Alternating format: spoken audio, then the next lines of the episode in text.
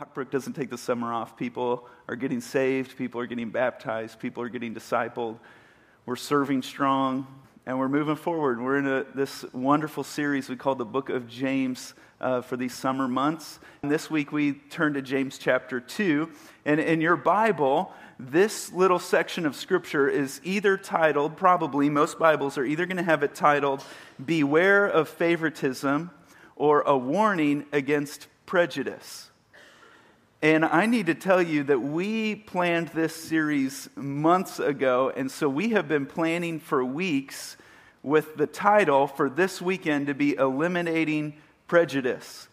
Obviously not knowing that going into this weekend, the topic that would be on everyone's minds and the topic that would be dominating our lives, our conversations, dominating the news, dominating the radio, social media, dominating politics would be the topic of prejudice and discrimination. So as we study this passage of Scripture, and as I preach through this outline today, I need you to know that nothing in this message is a direct response to anything in the news today. And I tell you that because as I'm preaching, I don't want you thinking that I'm talking in code.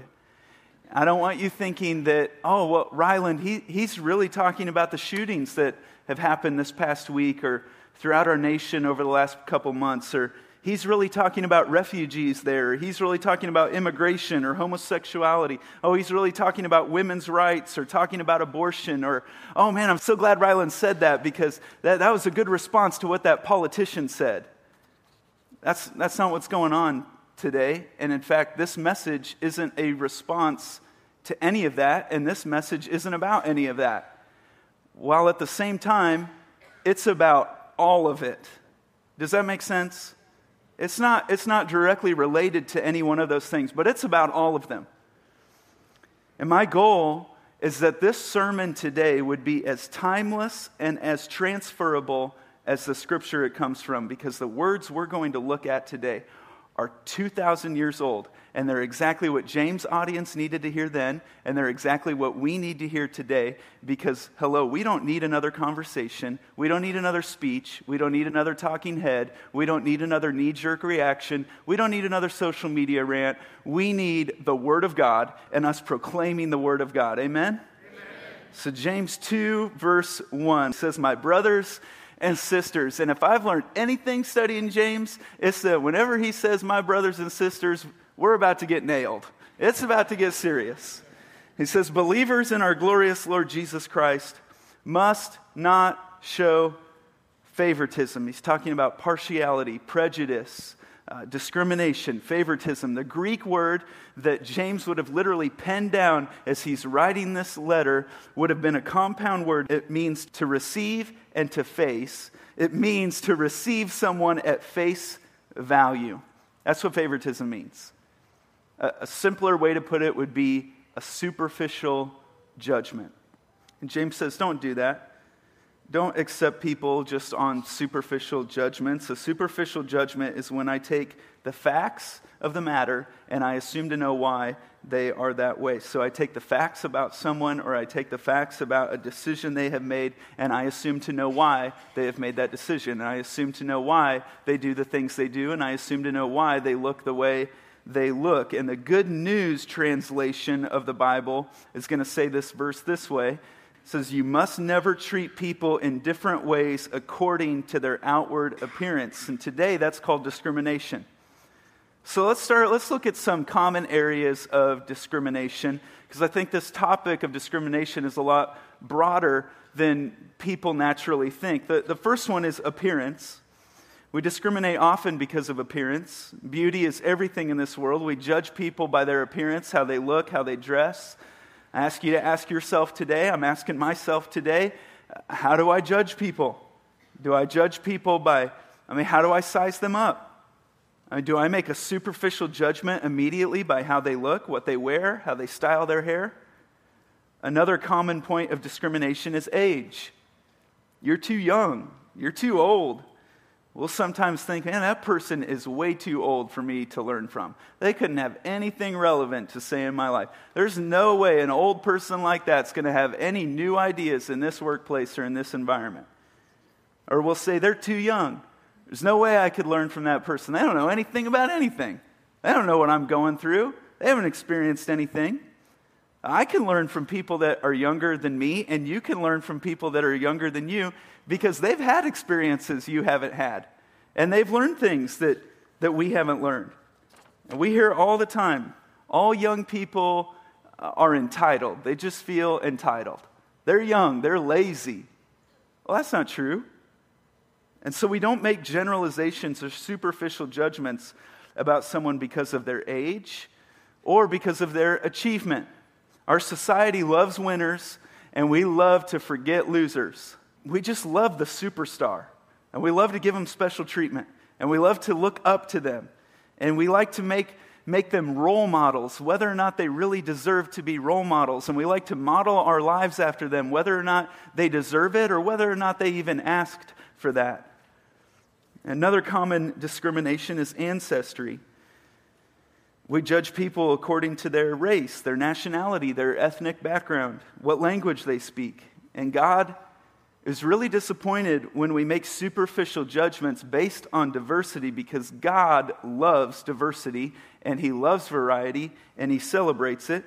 Because when Jesus created the world, when He created the heavens and the earth, He created all of creation with diversity.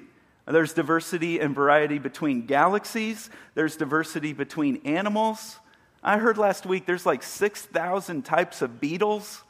We don't need that many beetles. Come on, why is there so many beetles? Because God loves variety. He loves diversity. And there's diversity between humans. He uniquely chose who your parents would be. He chose when you would be born, where you would be born. He chose your race. He chose your nationality. And He doesn't want you trying to be anyone else. And He definitely doesn't want you thinking less of someone because He made them with those unique attributes. And the Bible commands us to respect every person because every person is made in the image of God. So He says, when you disrespect someone else, you disrespect me. We got to remember, heaven is not going to look like you. I don't care what you look like. There's just going to be so much diversity, it's pretty much guaranteed you're not going to be in the majority. There's going to be so much diversity in heaven. In heaven, there will be people from all times of history, from every nation, every tribe, and every tongue. It means every language. So the English-speaking section of heaven is going to be like this little corner over there, and everyone's going to go, oh, there's the English-speaking section. Yeah, glad we found you. And when it comes to the Western English-speaking section, it's going to be like two pews, everybody. We're not going to be in the majority. So if you don't like people that don't speak your language, and if you don't like people that have different values, different customs, different cultures than you, you're robbing yourself of the hope of heaven. And you're missing the point of what God is trying to do here because He reached out and God saved the outsiders. And then He said to the outsiders, go find more outsiders and tell them about me so they can be saved too. And He's given us a mission to reach outsiders. This verse isn't in your notes. It's not on the screen. But this is a quote from Jesus in Mark 11:17. My house will be called a house of prayer for all nations. Another common discrimination is affluence. And this is the example James uses in chapter 2. We judge people by their wealth, whether or not they're rich or poor, their economic status. And so I ask myself today, ask you to ask yourself, how do you think or what do you think about people who have more money than you do? What do you think about people who make a lot more money than you do? What do you think about people who make less and have far less than you do? Out of all the areas in which we can discriminate, this is the area that James chooses to use as an example. It's an example. We see it in verse 2. Suppose a man comes into your meeting wearing a gold ring and fine clothes, and a poor man in filthy old clothes also comes in. If you show special attention to the man wearing fine clothes and say, here's a good seat for you, but say to the poor man, you stand over there, or you sit on the floor by my feet, have you not discriminated among yourselves and become judges with evil thoughts? So these two guys are strangers. They come into a church service at the same time. We know they're strangers because they don't know where to sit. And the first guy walks in and he's dripping with wealth. Everybody recognizes it. Everybody sees it. Because in New Testament times, all the Christians were poor. Most of them were slaves. And it says this guy's got gold rings. In New Testament times, you could rent rings to prove how wealthy you were. And they would also cut jewels, sew them onto their clothes. And we need to notice that James does not criticize this man for being wealthy. He criticizes the members for being partial to him. He doesn't say there's anything wrong with having the wealth. It just says fine clothes.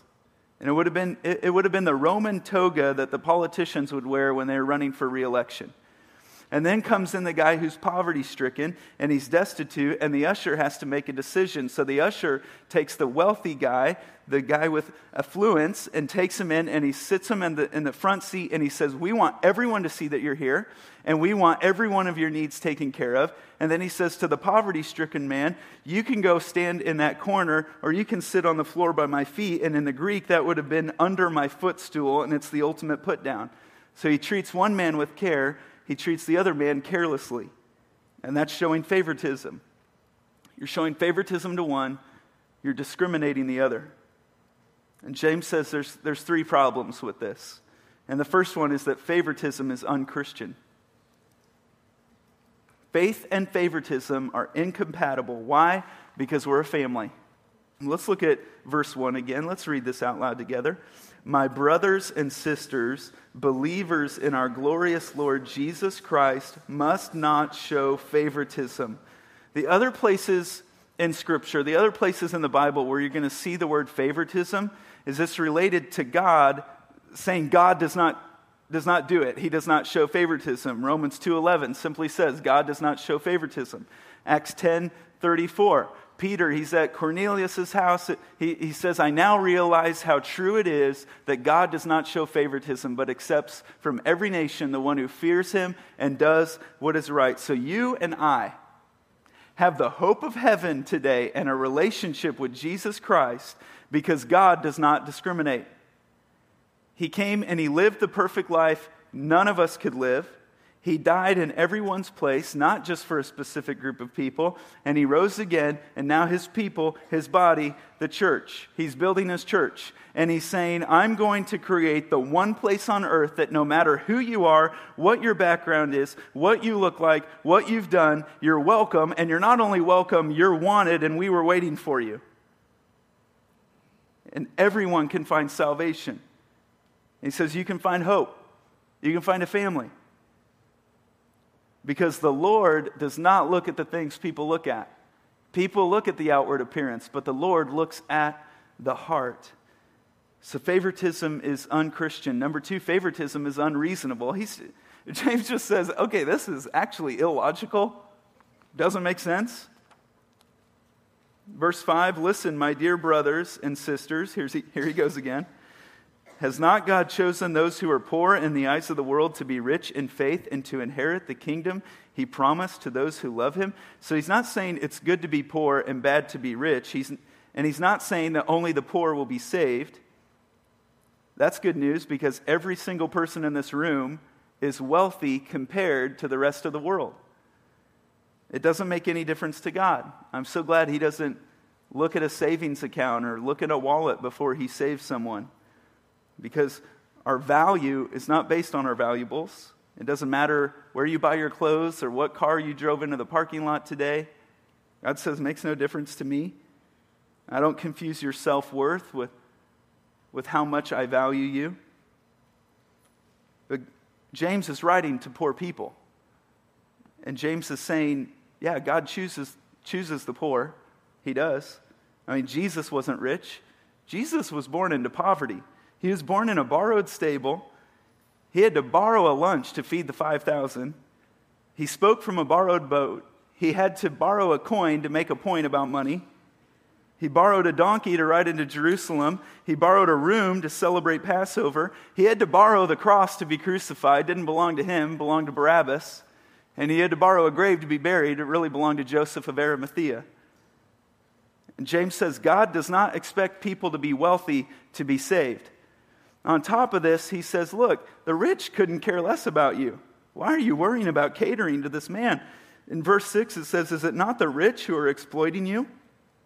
Now, let me explain this, because God isn't knocking rich people here. In New Testament times, it was the Roman nobility who were feeding the Christians to lions. They were persecuting them, they were insulting them, and they were feeding, like literally feeding them to lions.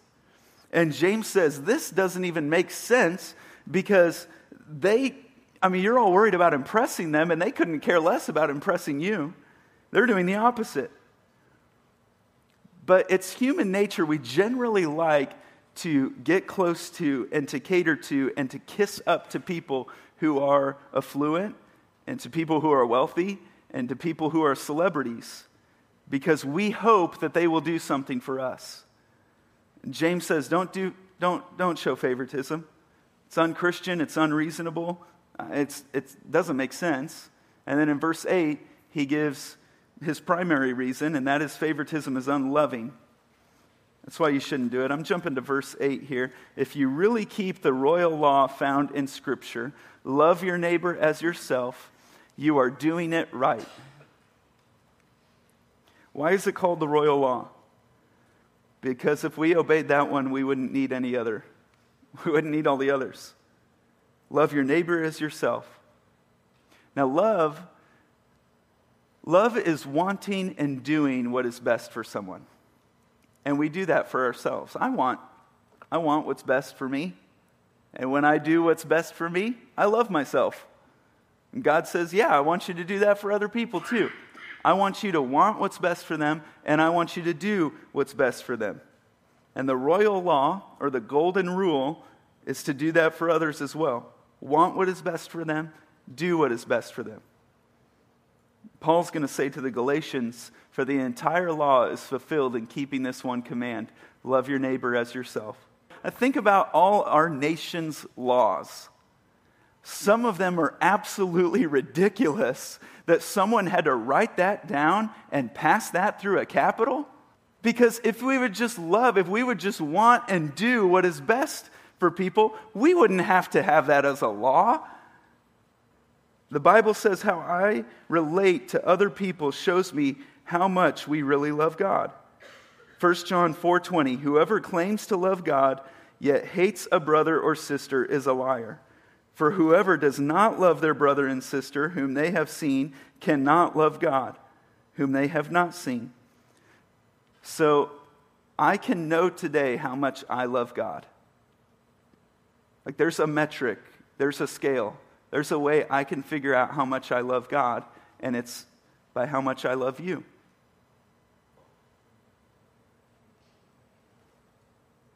James 2, 9 through 10, moving to verse 9. But if you show favoritism, you sin and are convicted by the law as lawbreakers.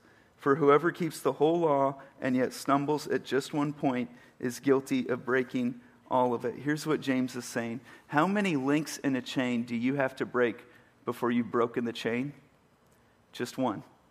I remember going to a china shop as a little kid. It was at an antique store, actually, with my mom. And she physically put my hands in my pockets. And she said, don't take your hands out of your pockets, because there's a sign on the door that says, you break it, you bought it. And how many cracks do you have to put in a china plate before it's broken? Just one. So how many laws do you have to break to be a lawbreaker? Just one.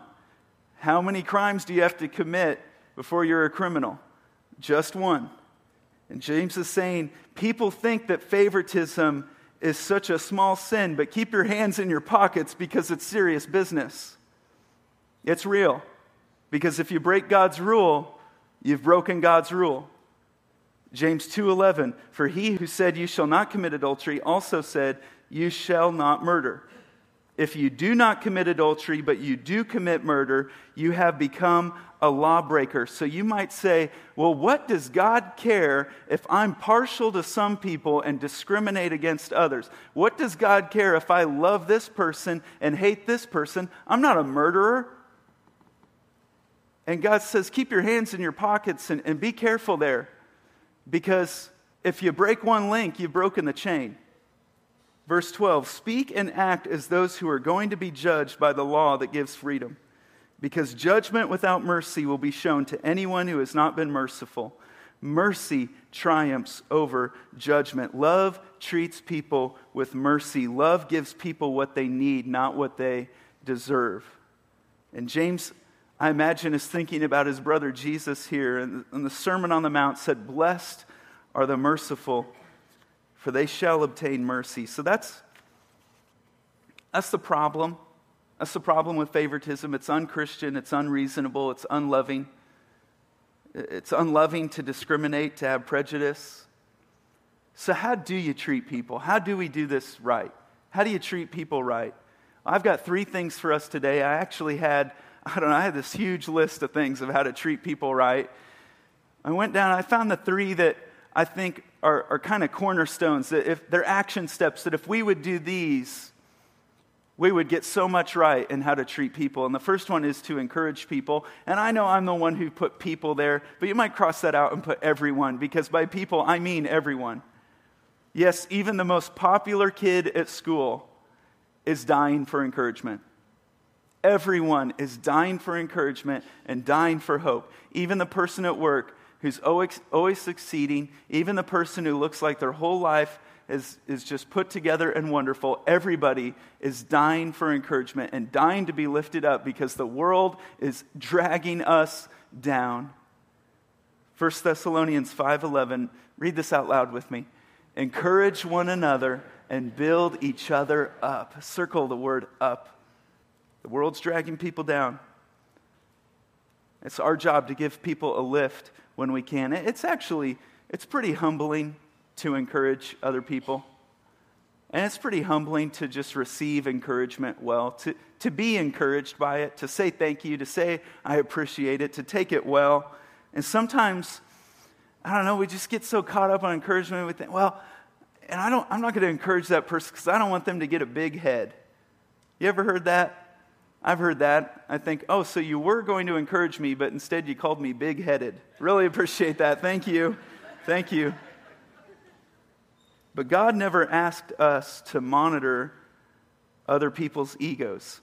God will take care of that. And God never asked us to monitor how inflated someone's head is. He can do that just fine. He did ask you and me to encourage and to appreciate and to accept everyone. So I ask myself, and I ask you to ask yourself, is anyone going to be lifted up a little bit more because of you this week? Is anyone going to be going to have a little bit more hope because you're their friend, or you work with them, or you're in their life? Is anyone going to benefit from your words and your life this week? Ephesians 4:29 says, do not let any unwholesome talk come out of your mouths, but only what is helpful for building others up according to their needs, that it may benefit those who listen. And the church that accepts, the church that appreciates, and the church that affirms people is the church God blesses, and absolutely nothing can stop the church that is filled with encouragement and love. Nothing. But it doesn't happen accidentally. It requires an all-out effort by each of us. And every single person here today contributes to the atmosphere of this church. Every single person contributes to the nature and the atmosphere, either positively or negatively, to this church. And number two, forgive people. Many people are reluctant to show forgiveness because they don't understand the difference between forgiveness and trust. And Pastor preaches on this often. He has so many incredible messages on forgiveness. Forgiveness is letting go of the past. Trust has to do with future behavior. So forgiveness doesn't mean that you allow someone to keep hurting you if they are hurting you. But forgiveness is, it's not forgetting what happened. It's about finding what good can come out of it now. It's about finding out how to respond to evil with good. And once I forgive someone, I can actually start being sympathetic and to begin to pray for them, because the hurt that they carry is what caused them to hurt someone else. And the hurt that they have did not get healed, so it got handed down. Are you going to hand it down again? Or are you going to get it healed now? So in forgiveness, I relinquish my right to get even, and I respond to evil with good. I love how the Apostle Paul puts this in Colossians 3:13. Make allowance for each other's faults and forgive anyone who offends you. Remember, the Lord forgave you, so you must forgive others. And the love of Jesus covers your sin, and it also empowers you to let other people off the hook. You've been forgiven. You can forgive others. And to begin loving people today, we must close the door on the past, and that can't happen without forgiveness. So forgive those who have hurt you. I don't care if it was horribly, horribly damaging, or if it was just one word of criticism that you've been holding on to, and you've been holding bitterness and resentment against that person because of that word. If you want to move forward, you've got to let go of the past. For your sake, forgive that person. Jesus is going to say this. We find it in Matthew 6. If you forgive other people when they sin against you, your heavenly Father will also forgive you. But if you do not forgive others their sins, your Father will not forgive your sins. So I forgive first because I've been forgiven by God. And I forgive second because when I have unforgiveness in my life, it makes my life absolutely miserable. And third, I'm going to forgive because I'm going to need some forgiveness in the future. And so we don't forgive for their benefit. We actually forgive for ours. And forgiveness is the gift that we give ourselves that allows us to move on with our lives and to break free from being trapped by past resentment. And I'm pleading with you today, no matter how big, how small, to forgive that person and move on with your life and close the door on your past. Break free from the chains of resentment that are holding you down and move forward with your life. So we're going to encourage people. We're going to forgive people. And number three, we're going to value people. That's how you treat people, right? Value begins with acceptance. That's the start, acceptance. I love our pastor because he cultivates an attitude of acceptance. From day one, he wanted this church to be a place where you go, that you think about. That's the place you go when you need another second chance. That's the place you go where when every other place has disqualified you, you can go to Rockbrook. And you can find a family, and you can find a home, and you can serve, and you can be built up. If you're perfect, you don't belong here. Because we're a church where people are growing. And this is a church for people who don't have it all together. Did you know that we have almost every spiritual background you could think of in this church? I mean, we've got people with backgrounds in every major religion. We've got people with backgrounds in every denomination. We've got Catholics, we've got Baptists, Presbyterians, Episcopalians, Lutherans, Assembly of God, Methodists, Pentecostals, Evangelical Free, atheists, and nothing. People didn't know a thing about Jesus came in our doors. Learn about Jesus Christ. Because it doesn't matter where you've been. It matters where you are now and if you want to know Jesus Christ. Romans 15:7, accept one another then for the glory of God as Christ has accepted you.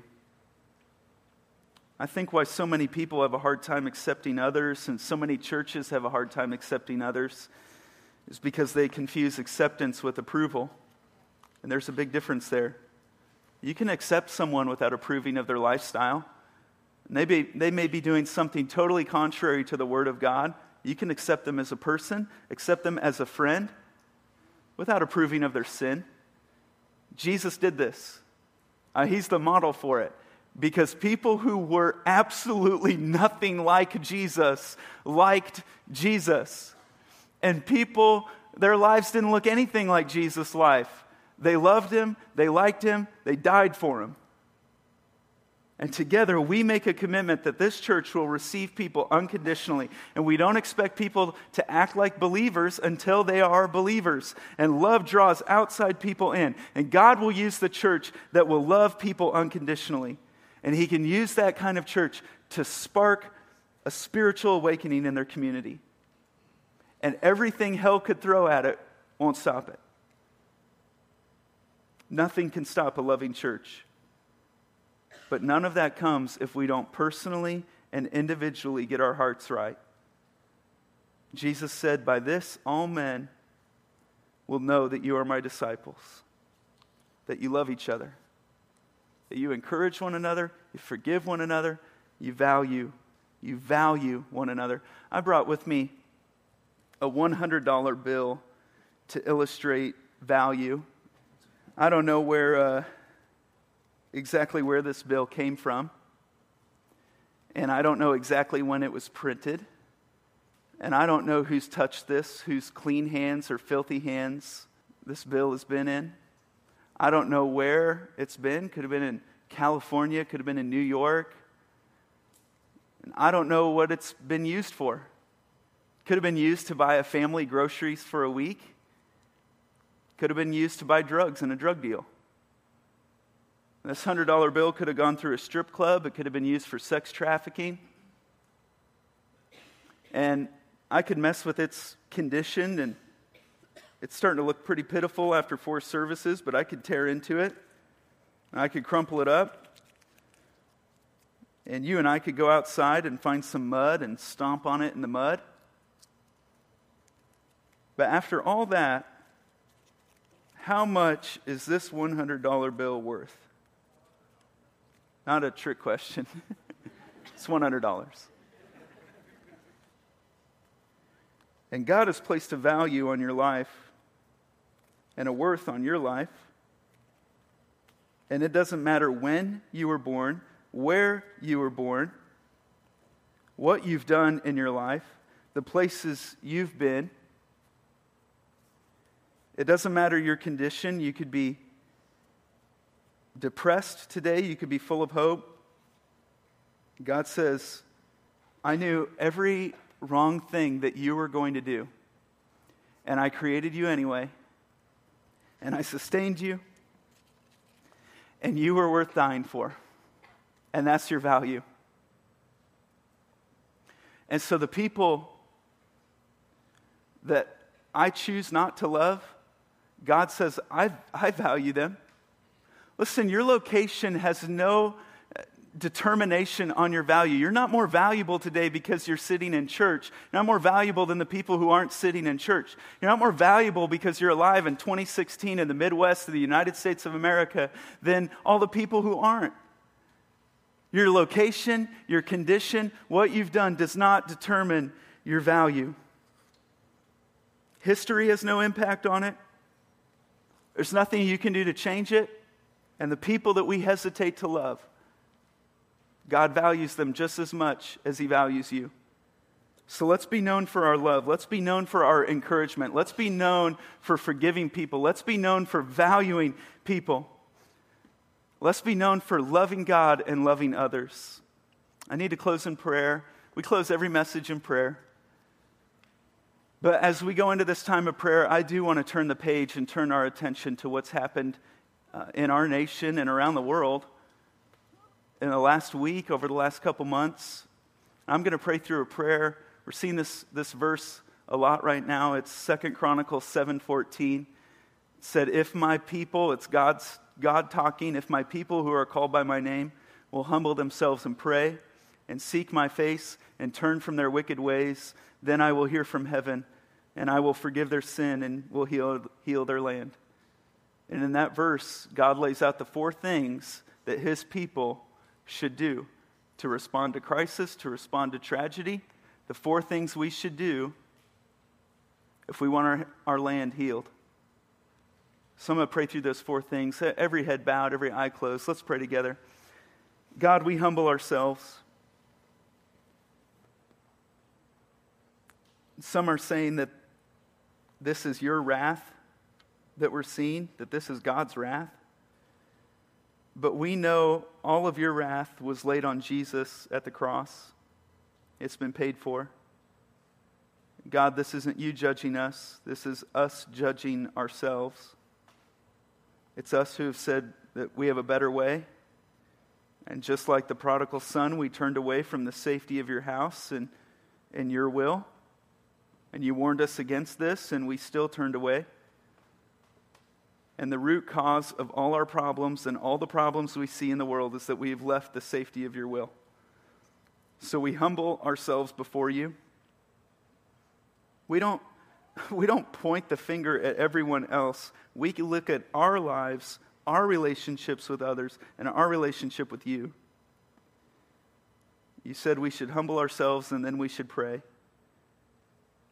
So we respond by calling out to you, God. You're our only hope. And we thank you that you're always only one prayer away. We could run our whole lives, but you're still only one prayer away.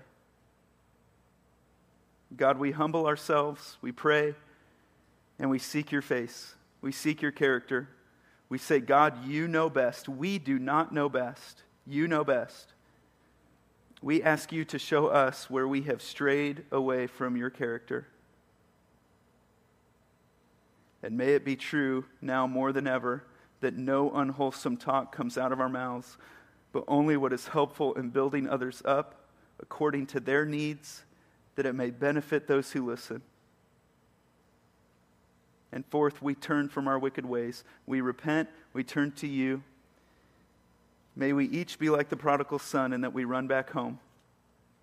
And I pray that an outstretched hand, a loving smile, a warm hug for every person who worships here at Rockbrook. Help us to be a church known for love. Help us to have a reputation that we love you and that we love other people. It's through Jesus' name we pray. Amen.